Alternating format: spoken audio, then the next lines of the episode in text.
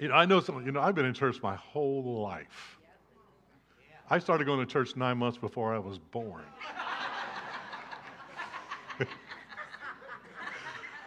and I was there the first Sunday afterwards, and I've uh, I've uh, been there almost. I, I, haven't probably missed ten Sundays at church in my lifetime. Plus, you know, I grew up Sunday morning, Sunday night, Wednesday night, lots of other nights, revival nights, other prayer nights, visitation nights, choir practice nights. You know, you had all these nights. But I can still say I was glad, I was joyful, I was excited when they said unto me, "Let us go into the house of the Lord." I, I mean, I, I, get happy about going to church. I love it. I love it. And I, I, you know, I know people say, "Well, it's so predictable." Well, it might be to you, but I, I come every Sunday not knowing exactly what's going to happen. I know we're going to have some songs. I know we're going to have some preaching. That's what we do in church. But the move of the Spirit and what God does, and, and, and you don't know what's going to happen. And I, it's an exciting thing. And uh, thank you for helping us facilitate that in our church. That's a, that's a great thing. I'm so excited about what God's doing in our church. The Holy Spirit is really moving in a fresh way, and, and we've been growing in numbers and growing in maturity and growing in, in just a move of the Spirit. And we've been preaching on, on transitions for growth and steps we need to take as individuals, as believers, to grow in our faith and to grow in our life. And, and today I'm going to preach a message entitled uh, Transitions for Church Growth for church growth. By the way, how many of you guys have seen the movie uh, Jesus Revolution? How many of you have seen it yet? Quite a few of you yet. You, you, you got to go see that. We, I was alive during that time. Uh, it was a powerful time. Lived in Southern California for part of that, and um, a real move of the spirit of revival that God did. It was called the Jesus Movement, the Jesus People Movement. It was hippies. Uh, it was young people who were all about drug, sex, and rock and roll, who were lost, who were empty, who were looking for God and didn't know it. But God began to pour Himself out on them. And uh, one of the, the, facilitators of that was Pastor, Chuck Smith at what became Calvary Chapel in Southern California. And he was at a little church with just some people that didn't want to change. They liked church the way they did it. But uh, uh, fortunately, they transitioned for growth. They transition for revival. They transition for a move of the Spirit. And, uh, and uh, Calvary chapels are all over the world and uh, really help facilitate this move of the Spirit. And so I want you to know that as churches, we have to make transitions uh, to grow. Uh, now, my apologies to advance, especially to visitors, because this first part of this sermon is going to be an, a couple of announcements, and, and then I'll get into to teaching. Uh, so my apologies in advance, but there's two major transitions we're making to facilitate growth in our church, and both of them will impact you. So I want you to to be aware of them. Now, when COVID first hit, uh, we were limited to 10 people in a service for a while. So that was me and Pastor Deb, the praise team, Mike and Will. I mean, that, that was it. We were the 10, and, and everything was done online. We worshiped and we preached. I would be standing up here preaching, and there was nobody here. Nobody. It was the weirdest time of my life. But we preached like this place was full. I mean, that's what you're called to do. And uh, because of that, we, we didn't need uh, two English services. At that time, we had uh, two English services, one, one at 9, one at 11, and then uh, the Grace Latino was at um, 115 or 1. 1. Um, when we started back meeting in person, only a fraction of our people came back at first. A lot of people were watching online, so we just kept to. We had changed our times to nine for English and eleven for Spanish, and we just we just kind of stuck with that. And our intention was to stay that way until we grew enough in the nine to add back the 11 and, and the Grace Latino would go back to one. Uh, we've grown since then, but it's been really long, slow growth, and and and we haven't been able to make the transition to two services yet. And by the way, one of the reasons we've not been able to is that with less people attending, we have less volunteers.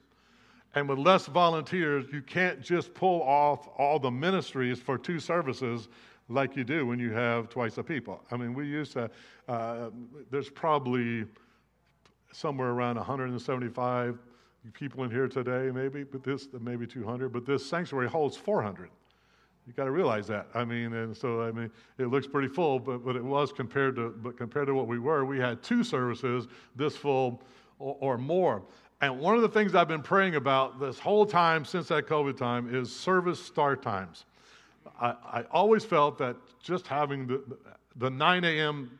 start time was too limiting uh, for reaching people.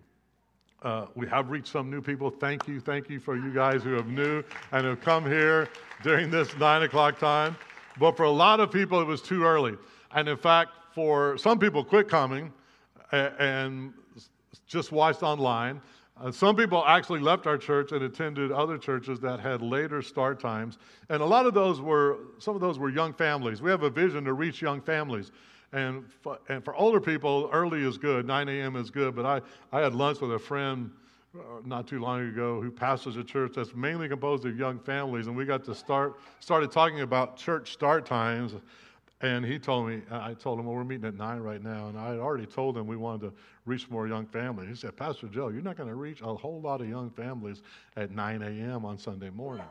It's just, it's just hard for them. In fact, some of the families we lost were young families. They had kids to get ready. They had 30 minutes to drive here. It was just hard for them to do. So I did some research on start times for church in America, and, and I found that the most popular church start time was 10 a.m. So after I am talking over a year of praying, agonizing, discussing, doing research, we are moving our English service start time to 10 a.m. And the, yes, some of you are going to be happy, and some of you would be booing right now if it would be appropriate in church. I, I, get it. I, that's a hard thing when you make a decision. Some people are going to like it, some people don't. Uh, but our intention is to add back the nine and have a nine and 11. Yes. You with me? And so the, I, I, think going to 10 will facilitate that growth faster because I think more people will come to a 10 a.m. service that, that do a 9 a.m. Uh, so on Easter Sunday, April 9th, that's a little over a month away. I think it's five weeks away is Easter. Our service time will be 10 a.m. By the way, I think next Sunday is daylight saving times ends. Am I right about that?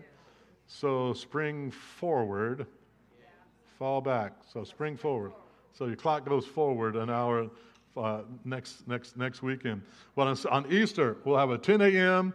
English service, Grace Latino at 12:15. Grace Latino start time is still we're working on when to exactly uh, start that on an ongoing basis. We'll give you that information as we determine it, which will probably be this week. But for Easter, definitely uh, it'll be 9 a.m. English and um, 12 10 a.m. See, I'm so used to. Now people are going to say, Pastor, you said nine and I showed up. Like Pastor Deb said, I showed up for your house to dinner and y'all already ate. I showed up and nobody was there for church. But 10 a.m. And uh, I hope you enjoy the next hour of sleep. Our praise team is, uh, is, is uh, very happy about it because uh, they have to be here like at 7 and 7.30, something like that. What time do you have to be here? 7. And some of these guys, like they drive from well, you know, Arlington, but some of these guys drive from Plano, uh, far away. And uh, anyway, that's the first transition we're making. So, love me or hate me, I mean, that's. keep coming and uh, keep praying um, and keep inviting. You know, a lot of people that have been coming lately, lately have been due to personal invitations from our people. So keep inviting people. I appreciate I love you for doing that. Thank you so much. And now I want to talk about a leadership transition. Uh, you know, we have a vision to have our leadership structure based on the fivefold ministries. Um, I'm going to explain that today in a little bit. Um, but in that model, in the our church government is by elders. We believe that is the New Testament form of church government. There's elders appointed in every church uh, to lead the church. Uh, and then all the others ministries fit into one of the fivefold ministry roles uh, apostle, evangelist, pastor, teacher, prophet, um, all, all, those fivefold ministries. And we were moving in the direction of actually setting up the structure of our church. And I'm going to show you this next week in more detail. Um, uh, uh, the structure of our church we were going to set up uh, under the fivefold ministry. And as we were moving towards that, three of the people who were very integral to that transition left, and one of them got married, and his wife uh, attended another church and wanted him to go there. A couple of them started a different ministry. So we had to kind of put all that on pause, go back to the drawing board. And so what we did last year, last year we focused on the pastoral area. If you recall, we had John, Dr. Bosman in, and we trained uh, so many people, uh, I think 80 people, in a pastoral care ministry. And that ministry is starting now, and I'm hearing testimonies from the people getting ministered to and the people doing the ministry, which is an exciting thing. Thanks to Jimmy March and, and his team and all of them for what they're doing then after that, okay, we decided we got to focus next on the teaching area, and that's when we we started up our, our grace groups that are meeting here on Wednesday night. If you're missing Wednesday night, you're missing a big thing. Thanks to Ken and Sherelle Martin and their team, their awesome team, uh, Adam and Adelaide, and everybody who's working with them. Uh, and we have our Grace Journey discipleship classes starting back up. Thank you, Burgers, for getting that going. And so we've been concentrating on each of these fivefold areas the, the, the pastoral, the teaching. And a third focus has been the apostolic area, uh, which is focuses on carrying out the vi- vision. Apostles are sent forth with a vision to carry out a ministry that God wants them to do. And in, within the context of a local church, this apostolic team was carrying out the vision of the, that the elders uh, steward. And we started an apostolic team, which included our elders and Pastor Mary Scarce, who's our executive pastor. And that, that team focused on accomplishing the vision of the church. But we feel we need to make some changes. Uh, first of all, we felt we were diminishing the role of elders because everybody started thinking in terms of the apostolic team rather than elders. And biblically, we see that elders are the ones who are, are, are, are, are leading the church. And so we believe we need to refocus the elders to focus on big picture things uh, vision, mission, budget, personnel, overall policies, things like that that we have to do in church. We, we felt led that the elders need to focus on that. We're spending too much time on, on small details and daily operations, and it bogs down things getting done because everything has to come back up through the to the elders to get decided and we don't have this totally fleshed out yet there's a lot of Details to be determined, uh, but I'm going to give a whole lot more details next week on what that looks like. But I really felt the Lord saying to, to, to teach on the fivefold ministry this week so that, because some people are new, some people never heard about it, don't understand it, and we've got to all be on the same page. And so next week, I'm going to concentrate and focus on apostolic ministry. But I want to talk today about the fivefold ministry. And so you might be asking, well, how does that impact me? I get how a time change impacts me. I got to come later and go to lunch later or whatever. Uh, it's called dying to self, you know, for the sake of others. Um, but I've been preaching lately on knowing your call and and your ministry, being faithful, being fruitful, multiplying. But see, just because you have a calling from God, and, and, and just because you know you have a calling from God, does not mean you're ready to fulfill that call. I just had a memory of the first sermon I ever preached at Shady Grove, way before I was an elder or anything. It was called He Went, But He Wasn't Sent and I did a whole study on people in the Bible that went out and did something without being sent by God or sent by the church, and they had disastrous results in their lives. You got to go through a process of preparation called equipping. The, the root Greek word for, for equip is, is, a, is a Greek word, it's in the New Testament called katartizo. It means, listen, to repair, to mend, to adjust, to join together, to prepare, to restore, to put in order to complete thoroughly. In fact, Thayer's Greek lexicon says that it means make you what you ought to be. What ought you to be?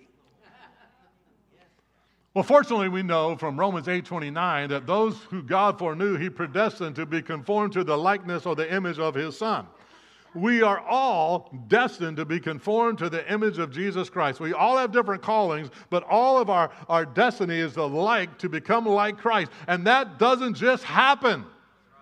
You must be equipped to become like Christ. Luke 6 4 says, a, a disciple is not above his teacher, but everyone who's fully trained will be like his teacher. That's why James says, don't be many teachers or masters. Don't, wait, you're going to have a stricter judgment. You're going to be accountable for what you hear said today. I'm going to be accountable for saying what I say to a whole lot of people here and online. So I have a greater accountability. And, and, and you teach what you know, but you impart who you are. And the more people learn from you, it's not just they learn what you know, but they become like you. Everyone who's fully trained, fully equipped, will be like his teacher. And the more equipped you are, the more like Christ you will become. And since none of us are totally like Christ yet, and I'm not asking for a show of hands if you are, I don't need to because I know you're not yet. All of us have some equipping to do. Amen? And, to, and we need to be equipped. And God oversees this process of equipping. Hebrews 13, 20 through 21 says, May the God of peace, who through the blood of the eternal covenant brought back from the dead our Lord Jesus, that great shepherd of the sheep. By the way, Jesus is speaking of fivefold ministry. He's the great shepherd. He's the great apostle. He's the great evangelist. He's the great prophet. He's the great teacher. May that great shepherd equip you with everything good for doing his will and may He work in us what is pleasing to Him through Jesus Christ. God has you in a process of equipping that He is overseeing. And that process to, is to make you like Christ and to equip you with everything good that you need to accomplish His plan and His purpose for your life. You have an overall destiny to become like Christ, but God has a personal, specific will and call for your life. And God wants to oversee this process of equipping you. And he, one thing He uses is the same power that raised up Jesus from the dead to equip you. That's same resurrection power will give you new life, will heal your wounds, and will equip you to do everything you need to do God's will. Listen, God is not setting you up to fail, He's setting you up to succeed, and He provides everything you need to do so. He's overseeing this process of equipping, but He uses different tools to equip, equip us. He uses the Word of God. He uses the Holy Spirit. He uses circumstances. I read you Romans 8:29 about being conformed to the image of Jesus Christ. Do you know the verse right before that? I'll give you a hint. It's Romans 8:28. yes. At Romans 8 28 is the verse about God working all things out for our good. For those who love him, for those who are called according to his purpose. He works all things out for our good. The next verse is, so that we might be conformed to the image of Jesus Christ. The greatest good God wants to do in your life is not make you happy, but to make you holy. The greatest good that God wants to do in your life is not about making you successful or giving you more power or more money. I'm not against those things, but what God is saying, His greatest good in your life is to conform you to the image of Jesus Christ. And God uses His word, and God uses circumstances, the good, the bad, and the ugly, to work together. All things work together to make you like Christ. And then He also uses unbelievers, I mean, believers, excuse me. I keep saying the wrong stuff this day. But one of his main tools is the fivefold ministry apostles, prophets, evangelists, pastors, teachers. Ephesians 4 7 through 13 is where we get this. He has given each one of us a special gift through the generosity of Christ. That's why the scripture says when he ascended on high, he led captivity captive and gave gifts to his people. These are the gifts of Jesus. We talk about the gifts of the Spirit. And we have those, the gifts of the Father we find in Romans. These are the gifts of Jesus. And these are gifted ministers. These are the gifts Christ, Christ gave to the church the apostles, the prophets, the evangelists, the pastors, the teachers. Their responsibility is to equip God's people to do his work and build up the church, the body of Christ. This will continue until. Can you say until? this will continue until we all come to the unity in our, our, faith, the knowledge of God's Son, and we will be mature in the Lord, measuring up to the full and complete standard of Jesus Christ. Amen. I don't think any of us are there yet. So we still need this fivefold ministry in our lives and in our church in order that we might become to unity. Then we'll be no and maturity. Then we'll no longer be immature like children. We won't be tossed and blown about by every, every wind of new teaching. I'm telling you, that is happening so much. I, I got a, a message from somebody who used to go to this church and moved away, and they got involved in some kind of Bible study. And as, and, and as they got into it a little ways, they figured out they they finally figured out uh, the, that it was some kind of a cult that I never even heard of. And, and, and, I, and I told them, run, run, run. Have you found a church yet that preaches the word? Well, no, I haven't. So you're listening to church on the, uh, on the internet. It turns out to be a cult rather than finding a Bible believing church that you're planted in and plugged into. We don't need to be blown about by every wind of doctrine and teaching we will not be influenced when we're mature and the fivefold ministry is working in our life will not be influenced when people try to trick us with lies so clever they sound like the truth. Instead we'll speak the truth in love growing in every way more and more like christ who is the head of his body the church. He makes the whole body fit together perfectly. As each part does its own special work it helps the other parts grow so that the whole body is healthy and growing and full of love Fivefold ministry. Their job is to prepare us, the people of God, for ministry, not to do all the ministry themselves. And it takes all five of these ministries to fully represent Jesus Christ to the church. If any are missing in the church, there's an important ministry of Christ missing in the church. And there are a lot of churches, a lot of people who believe apostles and prophets are no longer valid ministries in the church today. But I showed you how all of those are needed until we all come into perfect unity and maturity, and we're not there yet. The fivefold ministry is needed in this church, in every church, and we've got to make sure we transition to, to, to make room for that uh, because these ministry gifts are given to equip us, the body of Christ. Apostles are sent out to start churches and lay the foundation. They're spiritual fathers of a church. Pastor Deb and I would be spiritual father and mother in this church, and we had an apostolic team of us, that, uh, of us, including the Krauses, that was sent out at the start of this church here in Grand Prairie. Prophets speak forth the word of God. Evangelists proclaim good news to the lost. Pastors shepherd the flock. Teachers teach and explain God's truth. So apostles erect the church. Prophets direct the church. Evangelists connect the lost to the church. Pastors protect the church. And teachers correct the church. And these ministries are given to equip the body of Christ. It's given to equip you. Here's how it happened evangelists are gifted to share the gospel, they birth babies into the kingdom of God. They're excited to tell people about Jesus and to see new believers come into the kingdom. But their excitement about that lasts about five minutes and they're ready to move on and to birth another baby into the kingdom. And that baby, if it was up to evangelists, that baby would be left to itself.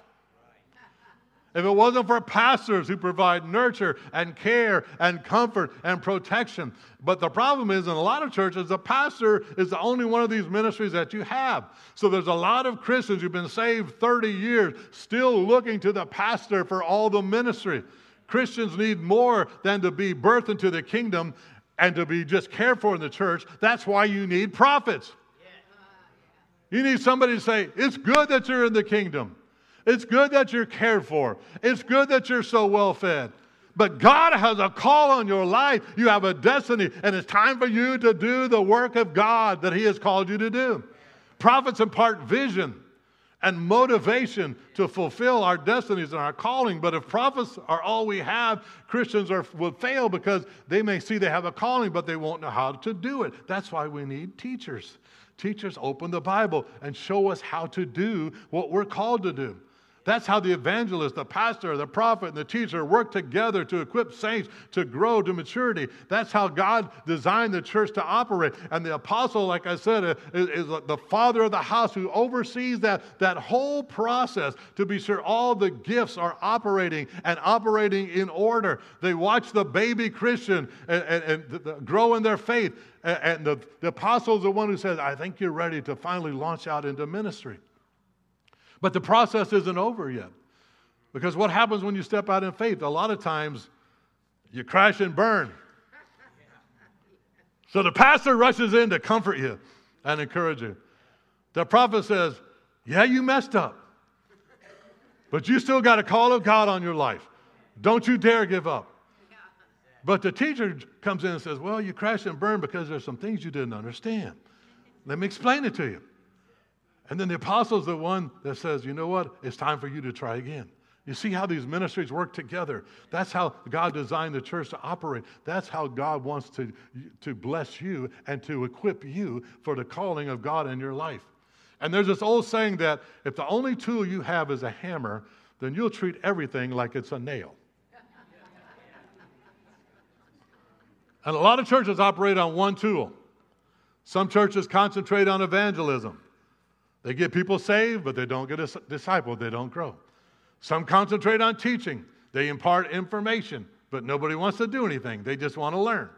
Some people, some churches concentrate on prophecy and they give people words, but no one knows how to carry it out. We need all the tools in God's toolbox. The fivefold ministry works together. And their job is not to do all the ministry, but to equip you to do the work of the ministry. I grew up in churches that expected the pastor, they called him the preacher, do all the, that's what we hired you to do. We hired you to do all the work.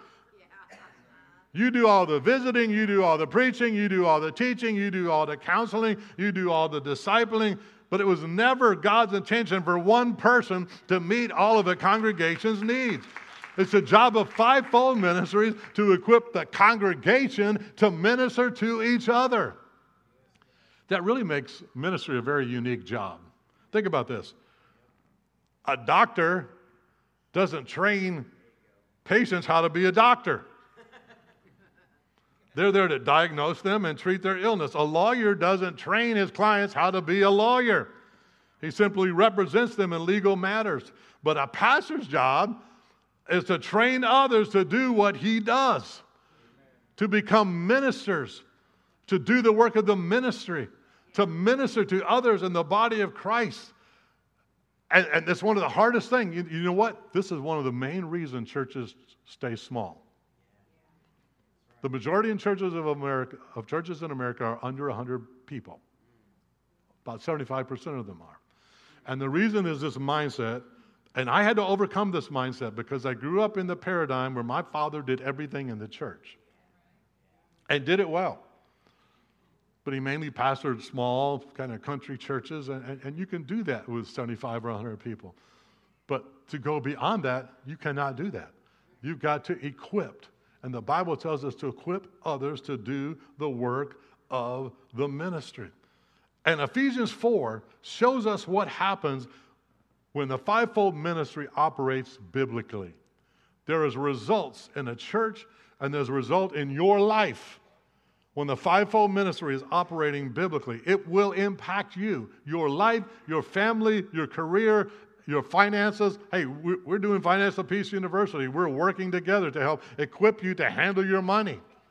We want to equip you in raising your children. We, we want to equip you in marriage. This is, this is equipping you not just to stand up and do something in a church service, it's equipping you for life. And when the fivefold ministry is in operation in the church, the first result is Christ likeness. I already talked about that. A maturing Christian becomes more and more like Christ. Ephesians 4:13 says when we're equipped, we will all come to the unity of the faith and the knowledge of the Son of God, a mature person attaining to the full and complete standard of Christ. Ephesians teaches us, Paul taught us in Ephesians that if you're going to come to full maturity and become more like Christ, you need the fivefold ministry operating in your church and in your life.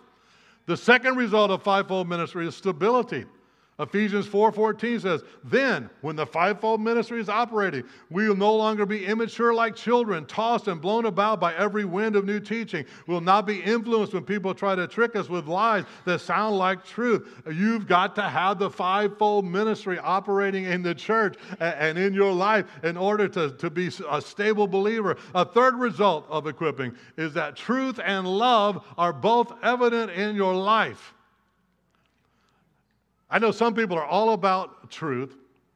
By the way, those people usually have a prophetic motivation in their life, and their intentions are good, but they don't speak truth with love. And usually they'll just say, Well, it's true. Well, just because it's true, number one, doesn't mean you need to say it. And secondly, just because it's true doesn't mean you can say it rudely. There's a way to speak the truth to people in love. Couples, we need to learn to do this better. I, I, I can be a. Close your ears for a minute.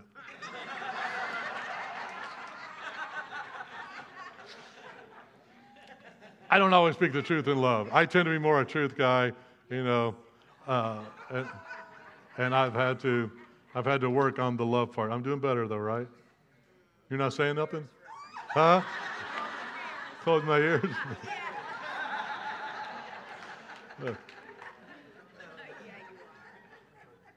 if you're all about truth and confronting people and have no love for people, you're not going to equip people properly. On the other hand, if you're all about love and mercy, you never hold anyone accountable to the truth, that's not proper equipping e- either. Equipped, equipped people will love you enough to hold you accountable. Ephesians 4:15 says, "We will speak the truth in love, growing in every way more and more like Christ, who's head of the body, the church. To attain maturity in Christ, we've got to speak the love, speak the truth in love. That involves direction and correction. Galatians 6 1 says, Brothers, if someone is caught in a sin, you who are spiritual should restore him gently. But watch yourself, or you may also be tempted. That word restore in this verse is katartizo, equipped. A fourth result of being equipped is having strong relationships. As if anything we need to be equipped in these days, it's relationships. So many people have no clue how to have relationships. We have a whole generation that can only communicate online to somebody else. They got to text them or, or DM them or something, but to have an actual conversation, I mean, they're just lost for words.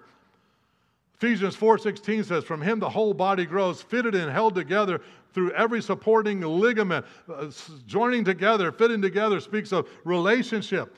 And God wants to equip us and he uses fivefold ministry to help equip, equip us in building relationship. And then lastly the fifth result of fivefold ministry is everyone doing their part in the ministry. Ephesians 4:16 as each part does its own special work. Are you part of the body of Christ? Yes. Some of y'all don't want to answer. But if you're a believer, you're part of the body of Christ. That means you have your own special work. God has called something, called you to do something. And as you do that, it helps the other parts grow.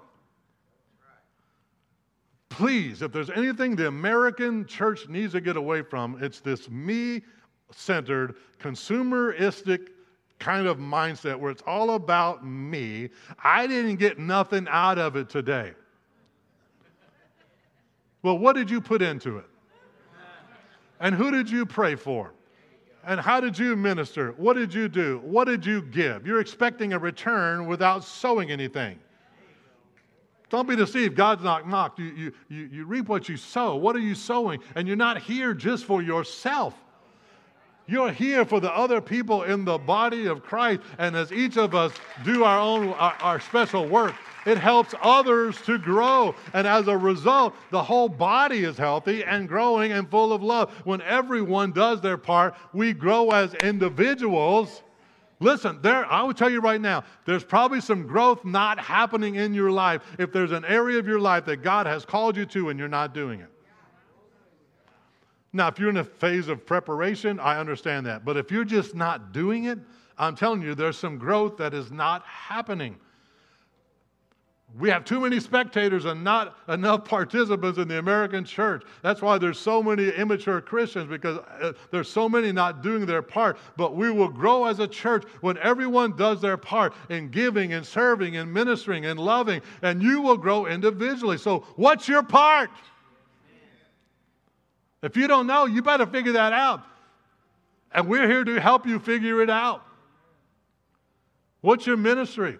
Listen, the strength of the church is not coming to hear us preach every Sunday. The strength of the church is what you do with what you hear. If you're a doer of the word and you begin to minister to, uh, to each other and minister to our community, and if we want to see more people saved, if we want to see more people filled with the Spirit, if we want to see more people grow to maturity and stability, if we want to see people building strong marriages and strong relationships instead of falling through the cracks and, and slipping out the back door, if we want to see our church healthy and whole and mature in Christ, then we need to transition to a fivefold ministry to equip the saints and to expand our base of ministry. And I want us to be a congregation where every person knows their gift and uses their gift to minister to God and each other for the glory of God. Listen, this church needs you. I need you. The community needs you. What will you answer the call? Will you be like Isaiah saying, "Here I am, Lord, send me." Here I am, Lord. And I know that some of you just don't know what to do. So, Lord, I pray right now in the name of Jesus. Lord, for each and every person in this church, God, that you would give them revelation, that you would give them, God, open eyes and open ears to hear you, that they would know what it is that you have called them to, them to do. We see in your word, each of us has a part. So, would you lay on our hearts what our part is? God, speak it to each one of us and help us equip them to accomplish their part. In Jesus' name, amen. Hey, next week is going to be part two of this, where I'm going to go deeper into the apostolic role and what that means and what that looks like in this church. I'm going to ask our prayer team to come down. If you need prayer for anything, maybe you don't know your calling. You say, I, I need to, I need help in discerning that. Maybe you've never been born again and you need Jesus in your life. Maybe you've never been baptized in the Holy Ghost and you need to, to be filled with the Spirit. Maybe you need healing. Maybe you need a financial miracle. These men and women of God would love to pray with you. Or you can come down here, kneel at this altar, and pray on your own. Maybe you want to pray for somebody else, whatever it is, as we sing this last song. As we stand together, we'll sing this last song.